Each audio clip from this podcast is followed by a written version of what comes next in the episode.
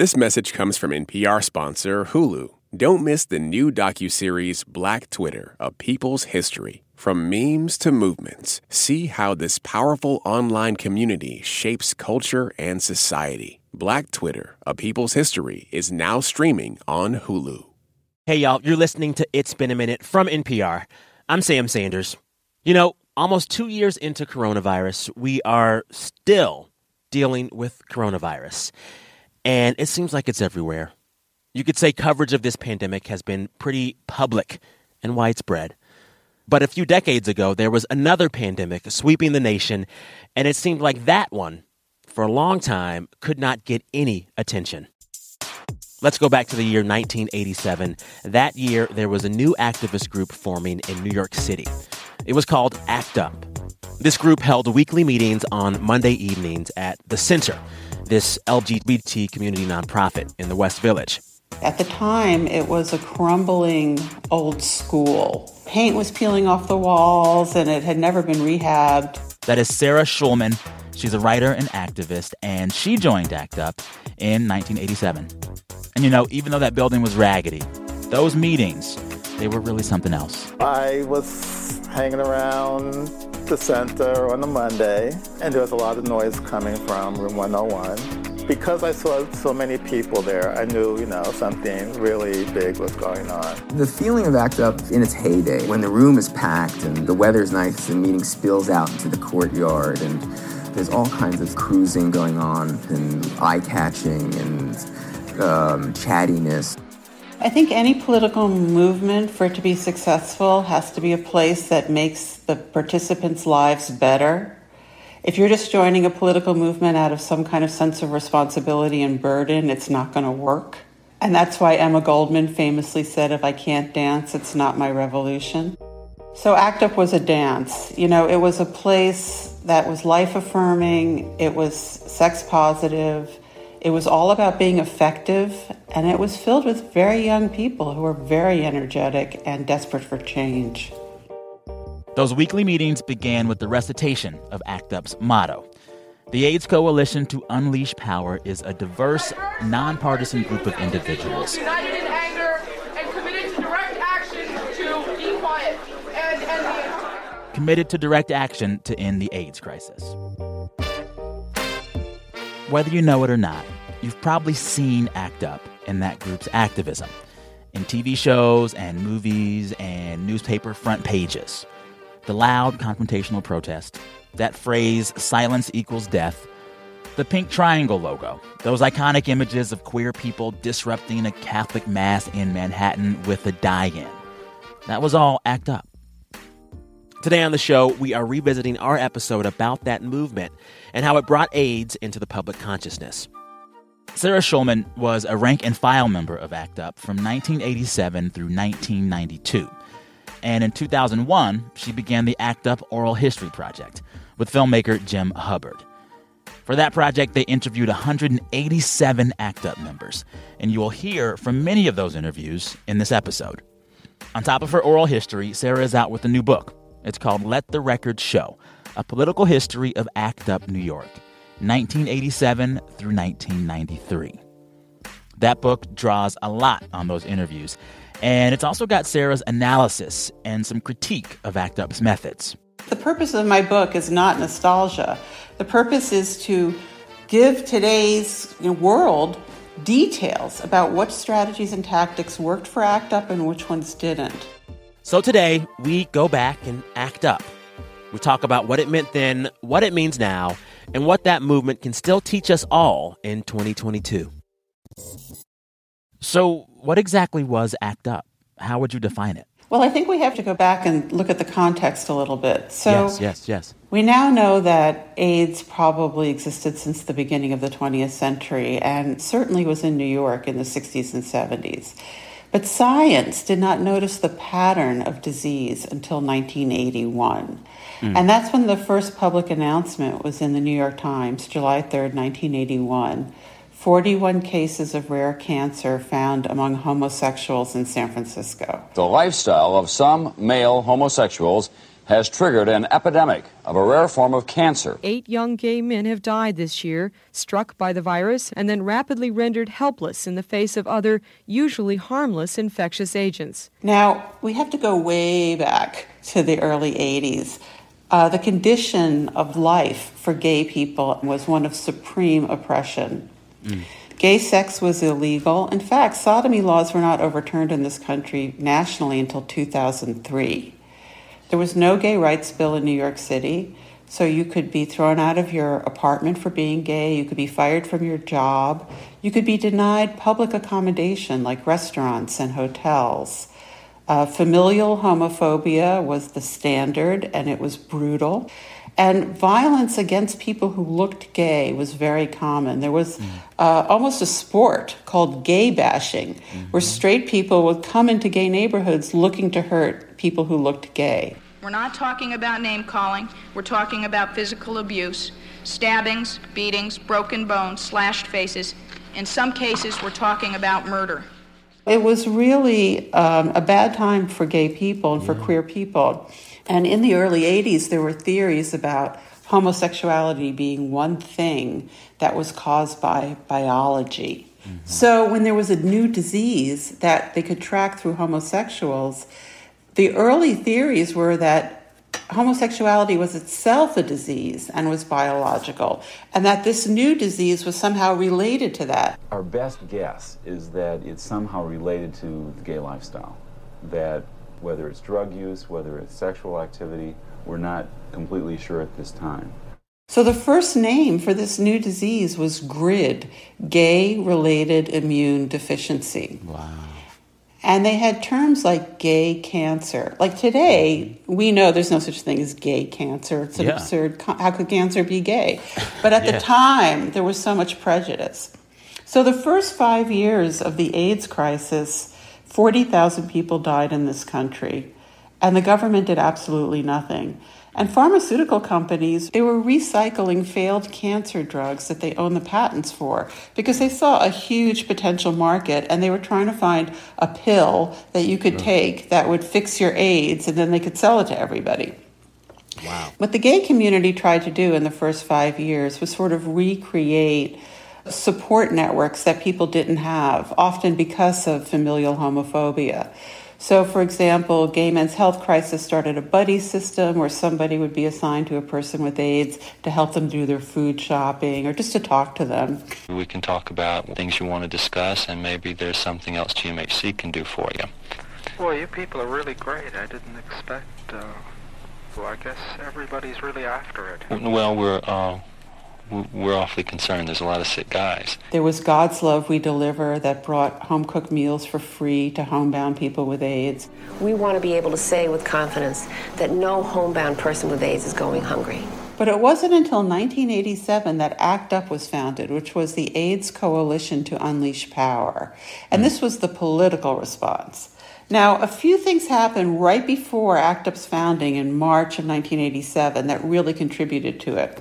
One of it was that the Supreme Court upheld the sodomy law. It was called the Bowers v. Hardwick decision. Many groups advocating gay rights are dismayed by yesterday's Supreme Court decision, which ruled the Constitution does not protect adult homosexual relations, even in the privacy of the home. So, in the middle of this horrible epidemic where people were suffering and dying, the Supreme Court said that gay sex should be illegal. Wow. So, people were in the streets demonstrating without permits, very angry demonstrations. So, you could see that things were erupting. But then Larry Kramer, the writer, gave a speech at the Lesbian and Gay Center, and it was very well attended. The room was packed. It's a Tuesday night. Kramer delivered a fiery speech I remember he asked uh, like half of the audience to stand up and he said, You're all going to be dead in six months. Now, what are we going to do about it? People in the audience decided that they wanted to form an organization to do a political response. And so they met a few days later and they formed ACT UP, the AIDS Coalition to Unleash Power. Coming up, we look at the diversity and reach of ACT UP. This message comes from NPR sponsor Hulu. Don't miss the new docu-series Black Twitter: A People's History from Onyx Collective and Hulu. Directed by Prentice Penny, executive producer of Insecure, Black Twitter, A People's History tells the story of how black voices found a new home online and blossomed into a force for change while laying down some hilarious tweets along the way. From the memes to the movements, see how this powerful community shapes culture, society, and politics. Black Twitter, A People's History is now streaming on Hulu. This message comes from NPR sponsor Discover. Here's a familiar situation. You have a question about your credit card. You call the number for help and can't get a hold of anyone. If only you had a Discover card. With 24 7 US based live customer service from Discover, everyone has the option to talk to a real person anytime, day or night. Yep, you heard that right. A real person. Get the customer service you deserve with Discover. Limitations apply. See terms at discover.com/slash credit card. What does it mean to be black in America? In NPR's Black Stories, Black Truths, a collection of stories as varied, nuanced, and dynamic as the black experience, you'll hear it means everything. Search NPR Black Stories, Black Truths wherever you get your podcasts. You know, so at this moment, when ACT UP is beginning, most of the American public doesn't really understand HIV AIDS. And the national news media was a big part of this. Me reading your book, I was reminded and shamed at how thoroughly the news media dropped the ball on this. What kind of messaging was, you know, the person outside of New York just reading their paper getting about AIDS, if they were getting any at all during that time? Well, people in New York were not getting good messages. I mean, ACT UP Yeah. called the New, the New York Times the New York crimes. Mainstream media had never depicted gay people accurately in the first place, and certainly did not depict people with AIDS with any reality. For the most part, they just ignored it. And hmm. what's interesting when you compare AIDS with COVID, you know, COVID is a collective public experience that we're all having on television. People are talking about it in their families. AIDS, on the other hand, was like our private nightmare. Our battle was to get it into the public, and that Mm. was the biggest fight. But when people with AIDS were depicted, either they were depicted as helpless, emaciated, dying, weak people with no community and no organization. Or when the media did start finally covering it, they divided people into, quote, innocent victims and, quote, guilty victims. They actually used those terms. Brian White was a so-called innocent victim of AIDS. He wasn't gay or an intravenous drug user. He got the disease from a bad blood transfusion. A guilty victim was a person who had sex or used a needle, and an innocent victim was like a blood transfusion. Wow. And so you also write that even when national news media, local news media began to cover HIV AIDS and began to cover the queer communities experiencing this, it was often written through the lens of whiteness, through the lens of maleness, and through the lens of like straight family who was going to be sad because their gay whatever died. It was always through these lenses that were very palatable to these folks and not not portraying the reality. But what's interesting is that because gay people were not represented in the mainstream media, this whole underground community of journalists evolved and created these newspapers that were for the community. So there was a feminist newspaper called Woman News, there was a gay male newspaper called the New York Native, there was a lesbian and gay newspaper called uh, Gay Community News. And the journalists work for free. I was one of these journalists. And we were out there, you know, figuring out what are the stories and reporting. And our community was reading their own press, but the mainstream press ignored it. And what's interesting is, you know, the media at the time, this is the early 1980s, was entirely white and male. Mm-hmm. And the private sector was entirely white and male, and the government was entirely white and male. And if there were gay men in these spaces, they were usually closeted. That's right. So there was an alternative media that was grassroots that was telling the truth. When I was a reporter uh, covering AIDS from about 82 to about 87, before ACT UP was founded, I covered pediatric AIDS, women being excluded from experimental drug trials, homeless people with AIDS, I mean, the whole social justice lens. When it got into the mainstream media, that all disappeared. Mm. And when they did cover it, they only covered the people who they identified with and could recognize. I remember this. Yeah. As a kid, when I would see these images of, you know, these frail, almost angelic white men, and I could mm-hmm. not relate at all. Well, why should you? I mean, it was it was propaganda on some other level. Mm. You know, I interviewed this photojournalist named Donna Binder who was taking photos of demonstrations and um, of women and of people of color and of all kinds of people who were fighting for their lives and bringing them to photo editors who would say, no, no, we don't want this. We want, you know, that emaciated white man in the bed. But once ACT UP went into St. Patrick's Cathedral, that changed. Mm-hmm. And the image of what a person with AIDS looked like became a person fighting until the day they died for their own survival. Yeah. And we should point out, you know, you write in the book uh, before that protest when certain images of people with AIDS were prioritized, you know, cisgendered white men. Some of that was coming from inside of ACT UP. Larry Kramer said at certain moments, will send the best victims to talk to the press, meaning the white guys, right? Well, it came from people like him, but ACT UP had its own visual media because ACT UP was the first movement to really use video. Video used to be a very cumbersome technology. You mm-hmm. had to carry a huge deck that was like the size of a piece of luggage, mm-hmm. and then mm-hmm. somebody else had to carry a boom mic. But once the camcorder was invented, video activism came with it.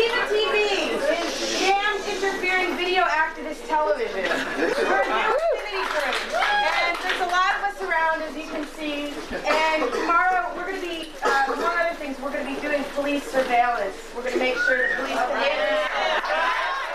ACT UP produced its own images, and those images really show the complexity of who was in the movement and what they were doing. Yeah. So there was one part of, of ACT UP that only spoke to other elites, and then there was another part of ACT UP that really spoke to a larger constituency and coalition. Yeah. yeah. So let's talk about that coalition and how broad it is. But first, we have to acknowledge how the image that most of us have now when we think of AIDS activism and ACT UP, so much of that imagery, as we've said, it still revolves around cisgendered gay white men and what they did. And you wrote in the book, quote, AIDS activist history has been mistakenly placed in the trajectory of gay male history. Um, and it was true then, and it still feels true now. When I see on TV and in movies portrayals of that era, it still looks like it is the trajectory of gay male history and white gay male history only. Why is it so hard for us to shake that? What I'm trying to say is actually a, quite complex. Yes. Which is that ACT UP was predominantly a white gay male organization. Yeah. And I'm not saying anything different than that. However, the women and people of color in ACT UP tended to come from previous movements. Mm-hmm. And of the white gay men, only the older men came from gay liberation. The younger men tended to have had no political experience at all. The healthcare system in this country has not worked equally for everyone. And that, that has been illuminated for me uh, personally uh, as, a, as a white gay man in dramatic ways because women have always known this. I think it's one of the reasons why lesbians in particular, but women in general, have taken such an active role in this struggle.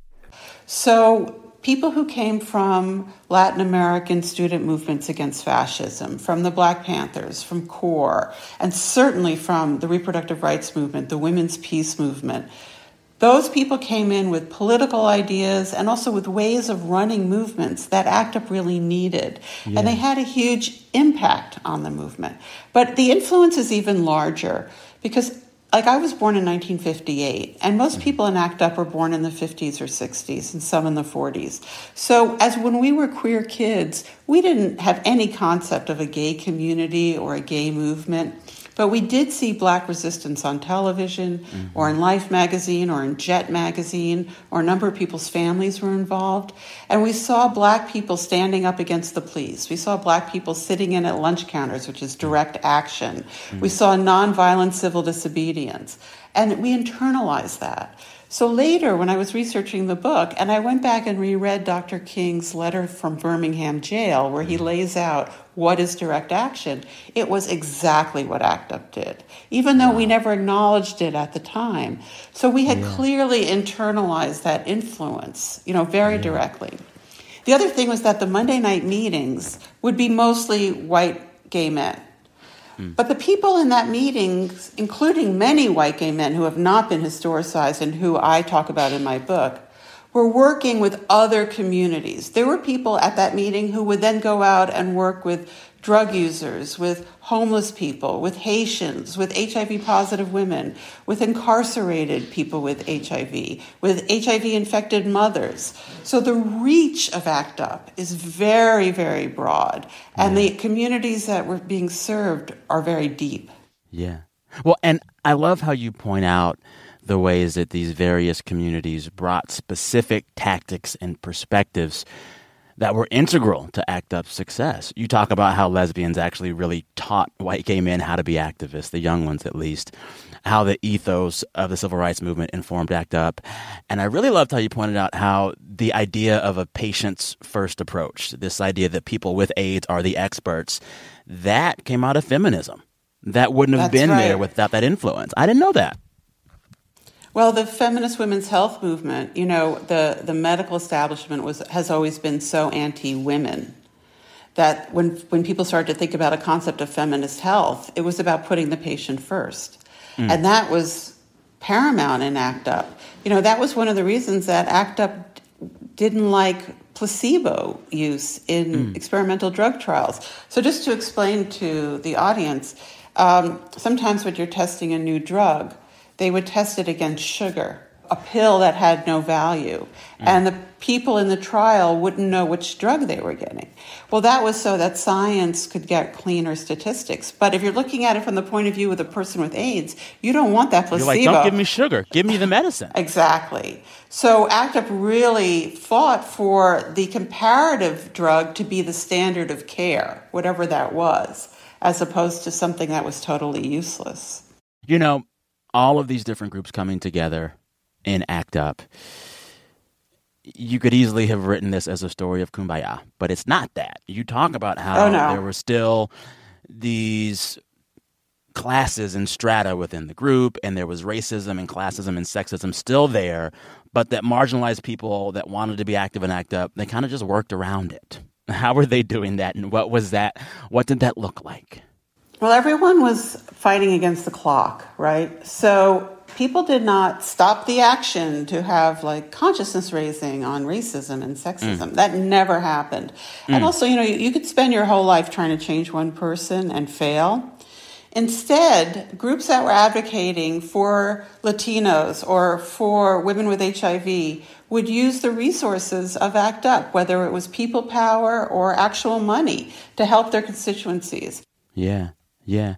There's a line in, that you have in the book uh, talking about using resources and power. You wrote that women and or POC members did not stop the drive toward action to correct or control language or call out bias. Instead, like you said, they were trying to get those resources and help actual projects.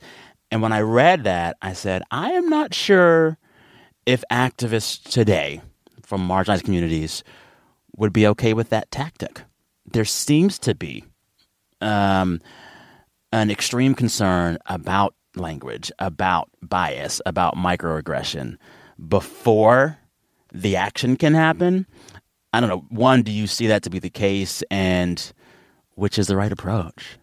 Well, I think that's a generalization, but I think that that does occur in places where people don't feel that they must have change immediately. When people need change right away, they become much more effective. And let me lay out a little bit how ACT UP was effective. Yeah. So the first thing is you become the expert on your issue. Hmm. So you design the solution. Instead of being in an infantilized relationship to power where you're saying to the government or to your school or whoever, please, please fix it. You figure out how the policy works, how the institution is structured, and you show them how it should be by creating a reasonable, winnable, and doable concrete solution. And ACT UP did that. They became experts in policy, they became experts in needle exchange, in housing, in drug creation, and they created solutions. Then you present your solution to the powers that be.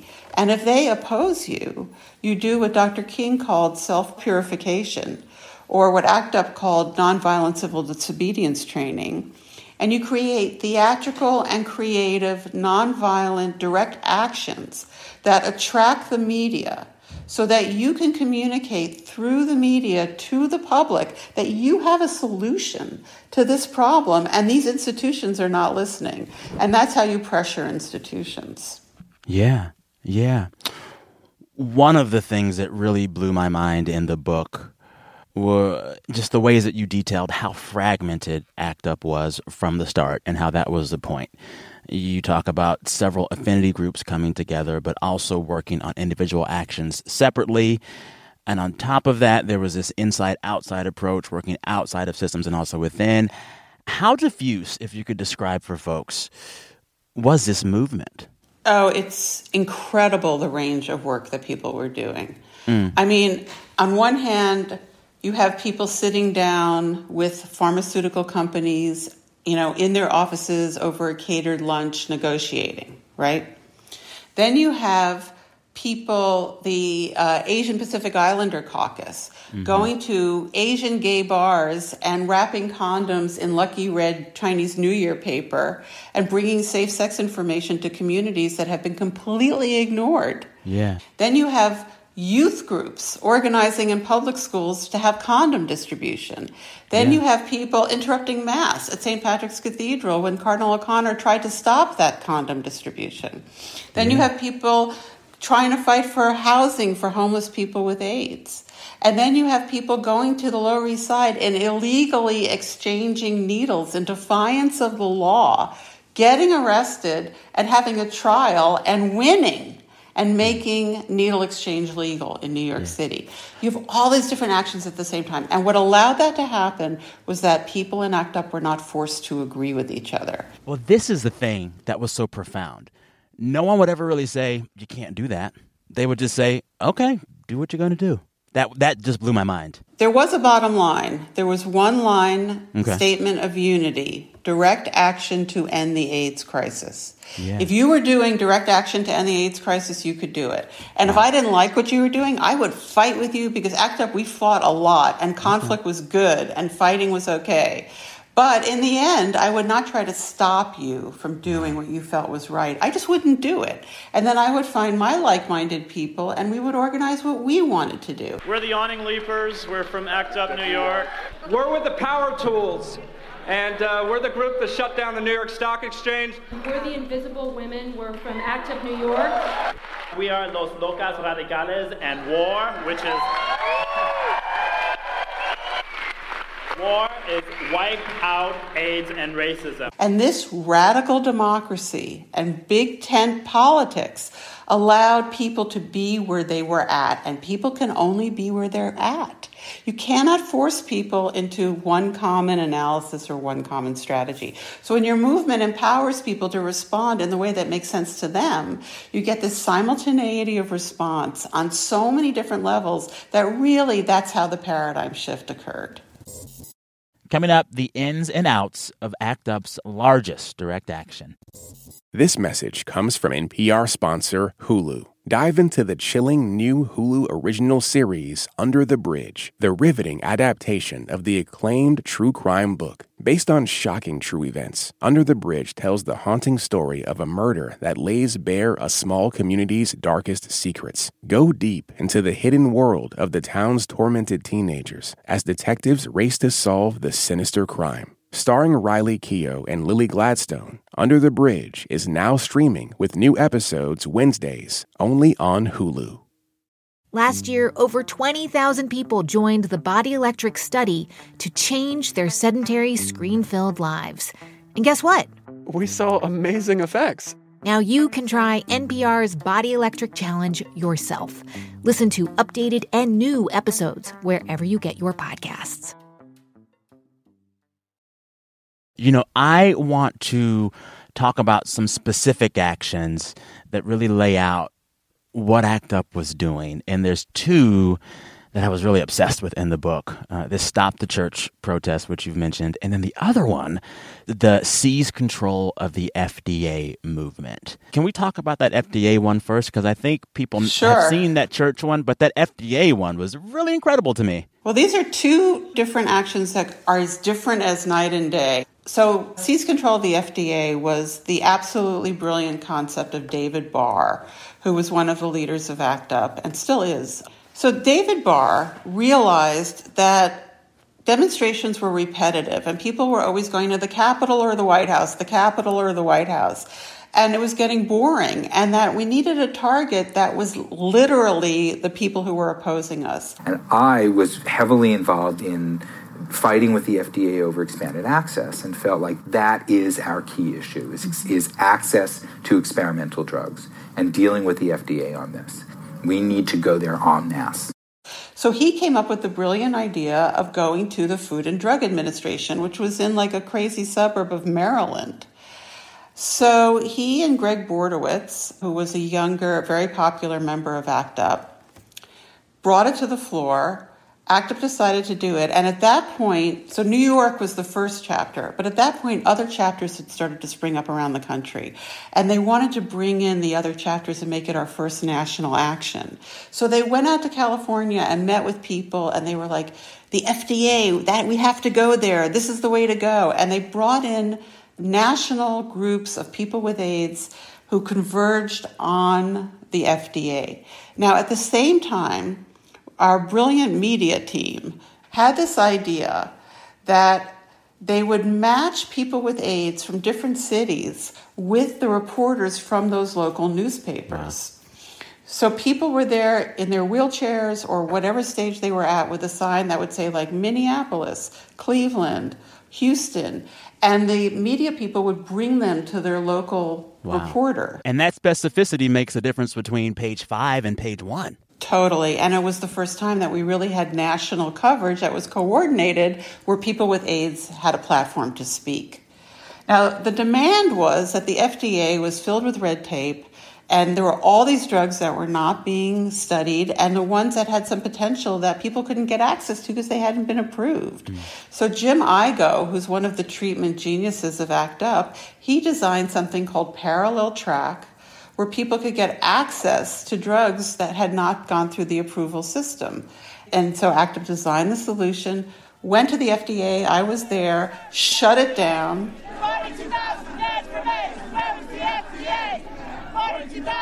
It was very theatrical. Peter Staley, one of the heroes of ACT UP, climbed up on the front piece of the building, uh, looking like the Karate Kid, with a kerchief around his head, and the police had to go up there on a ladder to arrest him. There were all kinds of affinity groups, and the FDA they didn't do any business as usual that day, and eventually this proposal was accepted. There was a really, really poignant speech given there that day by Vito Russo. Um, Yes. uh, Do you recall that speech? So Vito Russo was an older member of ACT UP who had come out of gay liberation. He was a very beloved person in the gay community. He was really known for his book, The Celluloid Closet. That was really one of the first books that showed hidden gay content and hidden gay messages in mainstream cinema. And in fact, Vito did not have health insurance. When I visited him in the hospital, he was on the ward. He did not have a private room. Anyway, Vito uh, was a real hero and people loved him. And he gave a speech about the experience of living with AIDS at a time when, as he put it, it was like being in a war. You know, living with AIDS in this country is like living in the Twilight Zone. Living with AIDS is like living through a war which is happening only for those people who happen to be in the trenches.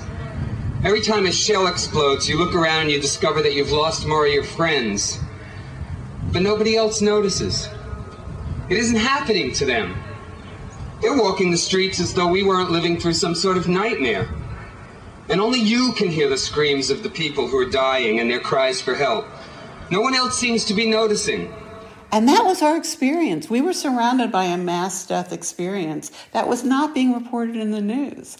Like you could be in a, in the gay community and know hundreds of people who had AIDS, and then you'd have straight people who did not know a single person that they knew had AIDS. It was so divided.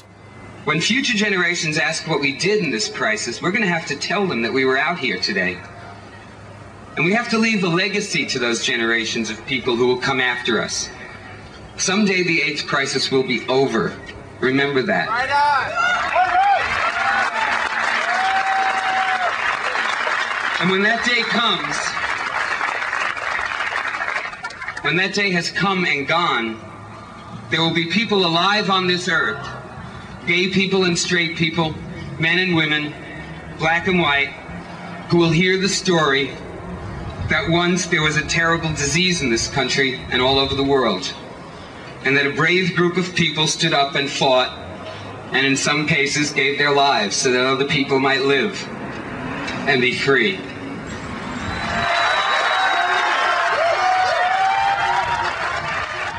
What the FDA did was shift the group away from a defensive posture to an offensive posture. The FDA action enabled us to come up with a vision for the way that healthcare should be done in this country, the way that drugs should be researched and sold and made available. The idea was to cut through the bureaucratic red tape of the Food and Drug Administration.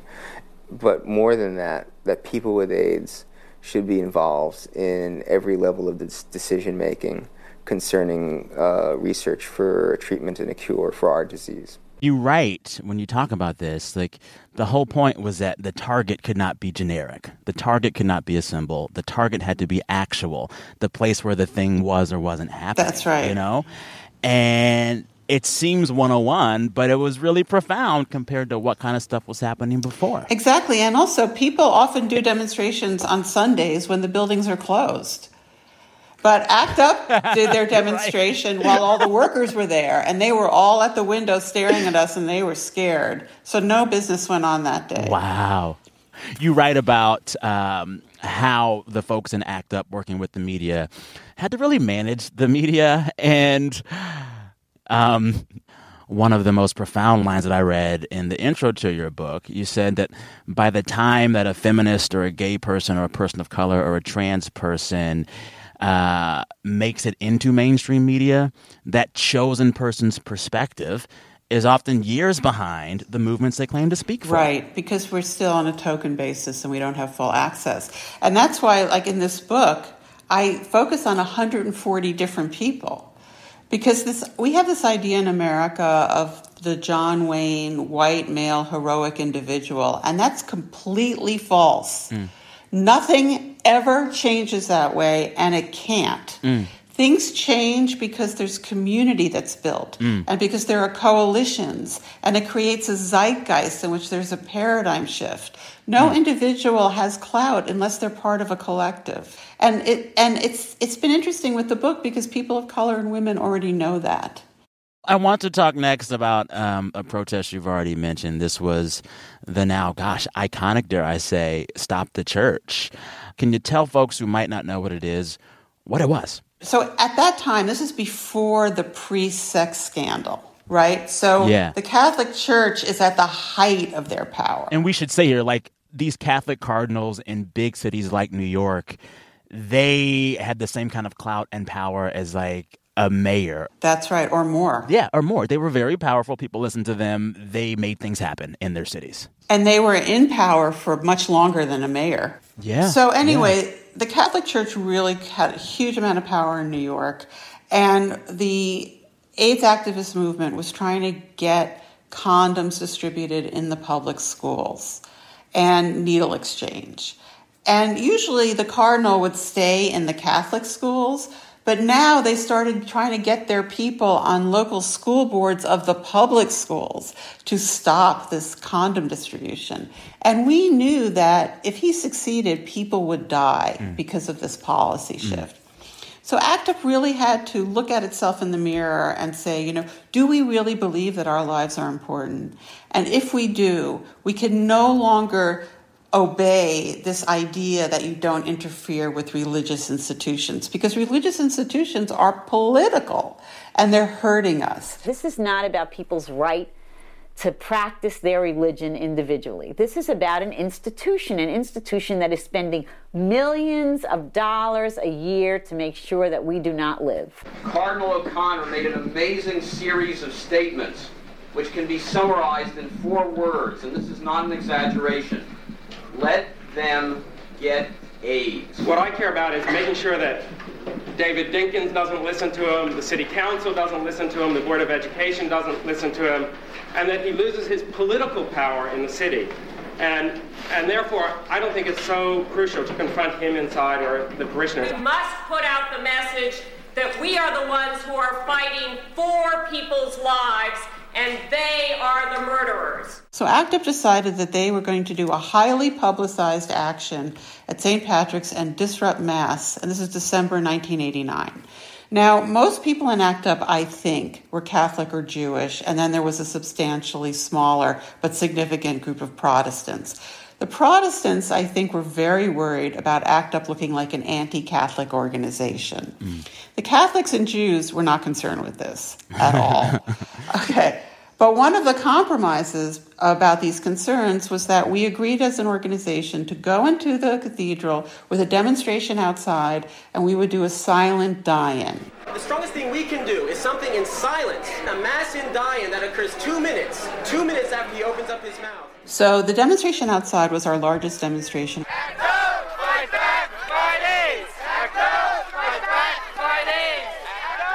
And it was a coalition with a group called WHAM, which was a women's reproductive rights organization. Mm-hmm.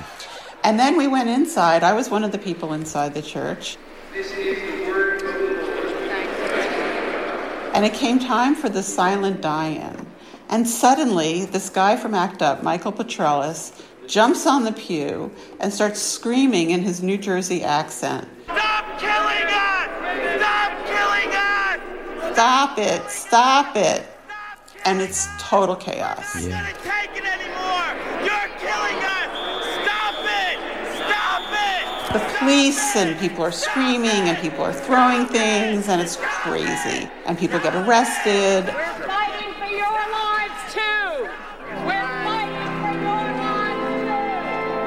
And it's a mess. Then we come out, and I came out and I thought, oh my God, that was so terrible. I can't believe that happened. My colleague Sylvie says that there's footage of you after this action talking about it. What did you say then? I said that I thought it was bad. I'm Sarah Schulman. I was sitting in a pew and I watched the die in, which I think was pretty effective. But um, when people from ACT UP started standing on pews and screaming, it really alienated the people who were praying. I saw people get very angry and upset. Well, I was wrong because we made the front page of every newspaper in the world. That action did end up on the front page of every newspaper in the world, I think, and mostly because Tom Keane crumbled the host. We had our affinity group at the demonstration, and when communion came, we went up, and I'm there, I put my hands out, and uh, suddenly I have a communion wafer in my hands. And the priest says, This is the body of Christ. And I say, Opposing safe sex education is murder in some sense, some part of me was sort of saying, well, fine, you guys think, you know, you can tell us you reject us, that we don't belong, so I'm going to reject you. And so I took it and I crushed it and dropped it. The Catholic Church has never in New York rebounded from that action. Never. No matter what, even though they're very strong still, they have never had the same profile. I remember going to the meeting after it. Everybody was terrified after it because it had been in the paper and everybody, had, every every editorial page in town had dumped on us, and people were scared. And I remember saying, Are you crazy? Are you crazy? They're afraid of us now. That's the best thing that could ever have happened to us. And it was true. My favorite story actually is from Gabriel Rotello, who several days after the action talked to his mother in suburban Danbury, Connecticut, who said to him, You know, my friends and I have been talking about this, and we've decided that before this demonstration, we thought gay people were sort of weak and wimpy. But now we think gay people are strong and angry. I just thought that was that was it for me. That uh, that did it. That was exactly what I wanted to accomplish, and I couldn't have been happier. Anyway, after the action, ACT UP always had a post action meeting. And people came and they were really nervous and they were really excited. And a lot of people were mad at Michael because he went against what the group decided. But no one ever suggested kicking him out because Wow. nobody could be kicked out. Yeah. Because it's only people with dominant view of themselves with some kind of supremacy ideology that kick out and exclude other people. Mm-hmm. If you're a highly oppressed group, you see yourself as a community, and a community is for better or for worse. So that's really interesting. Anyway, years later, I got to interview Michael, and I asked him, you know, why did you do that? and he said that he was angry because nobody would let him in their affinity group. And he just acted out. And it was one of those human moments of vulnerability and rage and loneliness. And there was a lot of that in ACT UP. ACT UP really recognized that we were all going through something that was a disaster and a cataclysm. People were young, they were suffering and dying, and nobody cared. And there was a lot of acting out in ACT UP, but we accepted that because we know that people are complex. It, you know, it was not all respectability politics. Yeah. You know, there are so many questions to ask about what lessons can be applied from ACT UP to activism today. But there's also the question of whether or not we actually see that same kind of activist energy anywhere right now. Are you seeing the same kind of bold, whatever it takes tactics happening in activist spaces in 2021? And are you hopeful about that if you see it? i, I see the beginning of a very strong people's movement in this country. But, you know, we are in a period of great repression and backsliding and black people losing the right to vote, whatever was had already been won. And yet, there are some really important radical movements in this country right now. The movement against police violence is a crucial national movement that's locally based with local leaders in every city. The movement for Black Lives, the movement for immigration reform, the movement for, for solidarity with Palestine is growing and growing around the world. And what's really interesting about these movements in relationship to queer people is that even though in the past the left did not want gay people in their movements, Now they run it. Now the queers run these movements. that's right. That's right. Openly queer people and trans people are in leadership of all of the radical movements right now. You know, sharing leadership, but right out there. And so it's a very exciting time. And we have to learn to have big tent politics, you know, so that we're not constantly trying to force each other into our own analyses or trying to force each other into one strategy, but instead that we're facilitating people like ACT UP to have radical democracy so that everyone can respond in an effective way from where they're at. Hmm. And that's how we'll build it. So would that be your biggest lesson to offer to these activist groups today? If there's one big overriding lesson from ACT UP for them, would that be it? I think the biggest lesson is design your solution, become the expert on your issue, and build campaigns around things that are reasonable, winnable, and doable. And we're seeing that. You know, the, the movement against police violence, it's different in every town. Right? It's different in every city and it has local leaders and people are working with their municipalities or against their municipalities or but they're coming up with plans for where they live that are reasonable and that's what we need to be doing. Mm. I have learned so much from reading your book and for asking you these questions now. And I'm going to take off my interviewer hat and just say thank you. You know, I am a gay man who is on PrEP and I've been taking it for a few years. And for the longest time, it was free for me. And now it's like Right. 10 bucks a month. And that kind of privilege to have that kind of health care and that kind of safety and freedom, I owe so much of that freedom to you and the other activists doing this work. And, you know, for me, the overriding lesson of all of this is like every bit of comfort I have as me in this world right now in 2021, somebody, a lot of bodies, fought really hard for all of that. And I want to tell you that I'm grateful. Thank you so much. Yeah. Thanks again to my guest, Sarah Schulman. We talked last year. Her book is called Let the Record Show A Political History of ACT UP New York, 1987 through 1993. Sarah is the co founder, along with Jim Hubbard, of the ACT UP Oral History Project. You heard clips in this episode from interviews that Sarah and Jim conducted with ACT UP members, including Ken Bing, Greg Bordowitz, Michael Petrelis, David Barr, Maxine Wolfe, Bob Rafsky, Ann Northrop, Jim Eigo, Robert Hilferty, Tom Keane, Victor Mendolia, and Larry Kramer. You also heard an excerpt from Vito Russo's speech, Why We Fight.